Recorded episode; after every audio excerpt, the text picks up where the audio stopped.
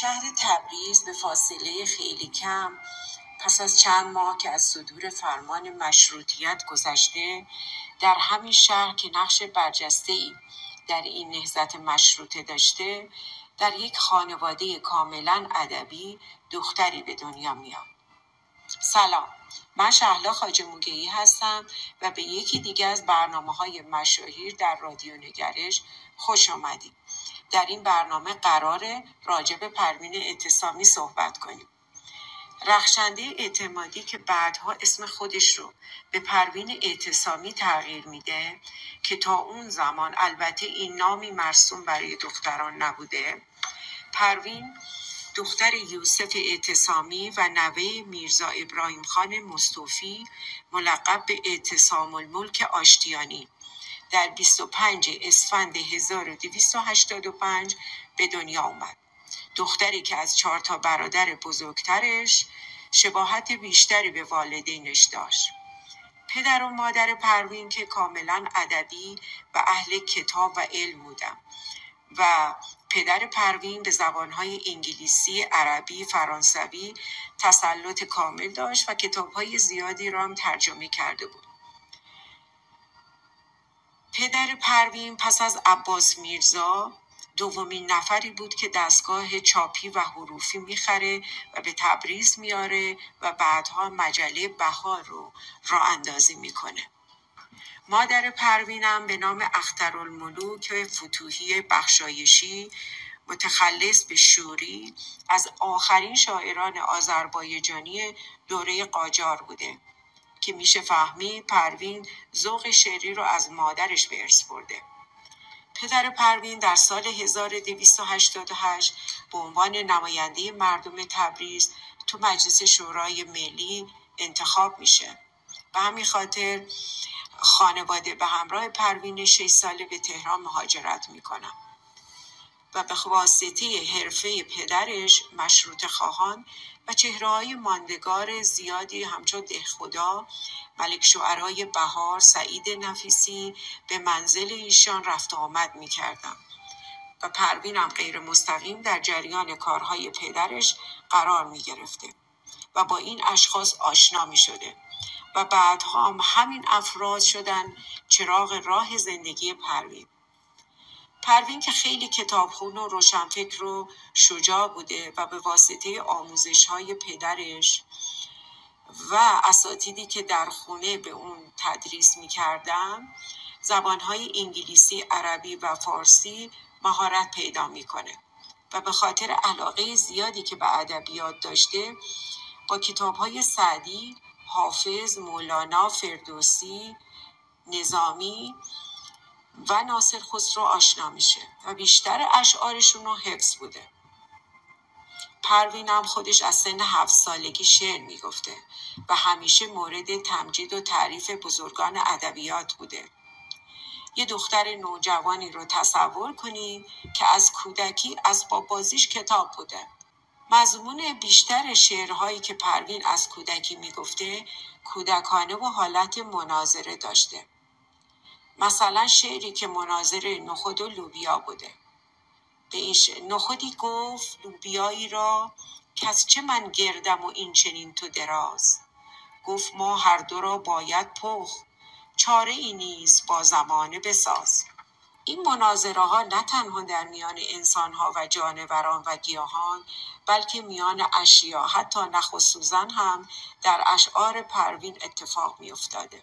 پروین در سن 18 سالگی در سال 1303 از یک مدرسه آمریکایی به نام ایران کلیسا با نمرات بالای فارغ و تحصیل میشه و به خاطر تسلطش در زبان انگلیسی و به مدت دو سال به آموزش زبان انگلیسی در همون مدرسه مشغول میشه. پروین در مراسم فارغ و تحصیلی خودش سخنرانه جالبی داشته که در نوع خودش جسورانه و قابل تحسین بوده. اون تو متن سخنرانیش از حقوق, از حقوق زنان بیسوادی زنان وضعیت نامناسب اجتماعی زنان و همچنین نقش زنان در پیشرفت مسائل اجتماعی بیان کرده. و راه حل عمده مشکلات ایران در اون دوره رو تعلیم و تربیت برابر زنان و مردان می‌دونسته. دوستان و کسانی که پروین رو میشناختن جز نیکی ازش چیزی نگفتن. که گفتن که پاک‌طینت بوده خوشرفتار و مهربان توصیفش کردن. پروین اهل مقام دوستی نبوده و با وجود دانش بالایی که داشته فخ فروشی نمی کرده و خیلی هم اهل صحبت نبوده و بیشتر اهل کتاب و تفکر بوده. ملک شعرای بهار که همواره پروین رو تشویق می کرده و به پیشنهاد اون پروین دیوان شعرش رو چاپ می‌کنه در وصف پروین این چنین گفته. از چند قرن گذشته یعنی بعد از حمله مغول تا به امروز زنی بهتر از پروین اعتصامی شعر فارسی نگفته. در سال 1313 پروین با پسر اموی پدرش تیمسار فضل الله اعتصامی ازدواج می‌کنه.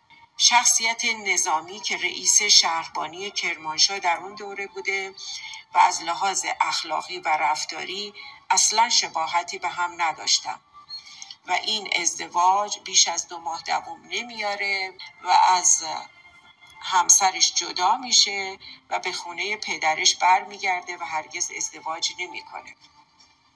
برادر پروین ابوالفضل که از بقیه برادرها به پروین نزدیکتر بوده علت جدایی پروین رو ناسازگاری روحیه نظامی همسرش که با روح لطیف و آزاده پروین همخونی نداشته ذکر می‌کنه. و پروین تا پایان عمرش سخنی از این شکست به زبان نمیاره. اما بعد از این ماجرا دوباره پروین به زندگی برمیگرده و در زمانی که عیسی صدیق ریاست دانشسرای عالی رو به عهده داشته به مدت دو سال به عنوان ریاست کتابخانه مشغول به کار میشه. یکی از اتفاقات خوبی که تونست روحی پروین رو برگردونه چاپ شدن دیوان اشعارش بوده. قبل از ازدواجش پدرش به خاطر شرایط بد جامعه و تفکرات اشتباه درباره زنان شاعر راضی به چاپ دیوان شعرش نبوده. اما بعد از جدا شدن با رضایت پدر این دیوان چاپ شد. که شامل شعرهایی بوده که قبل از سی سالگی سروده بوده و بیش از 606 شعر در قالب قطعه، غزل، قصیده و مصنوی بوده. پس از چاپ دیوان پروین و موفقیتش پروین تبدیل به مشهورترین زن شاعر در ایران میشه. شعرهای پروین هم سبکای مختلفی داشته. که حاوی دردهای جامعه و های فکری خودش بوده و همچنین روحی ظلم ستیزی و مخالفت با ستم و ستمگران رو میشه از شعرهای پروین متوجه شد. با این حال پروین شاعر محبوب دولتهای مختلف از تاریخ ایران بوده و باهاش ارتباط برقرار کرده بودم.